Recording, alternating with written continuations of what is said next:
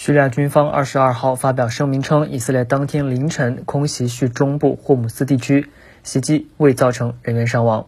声明表示，二十二号凌晨一点十三分，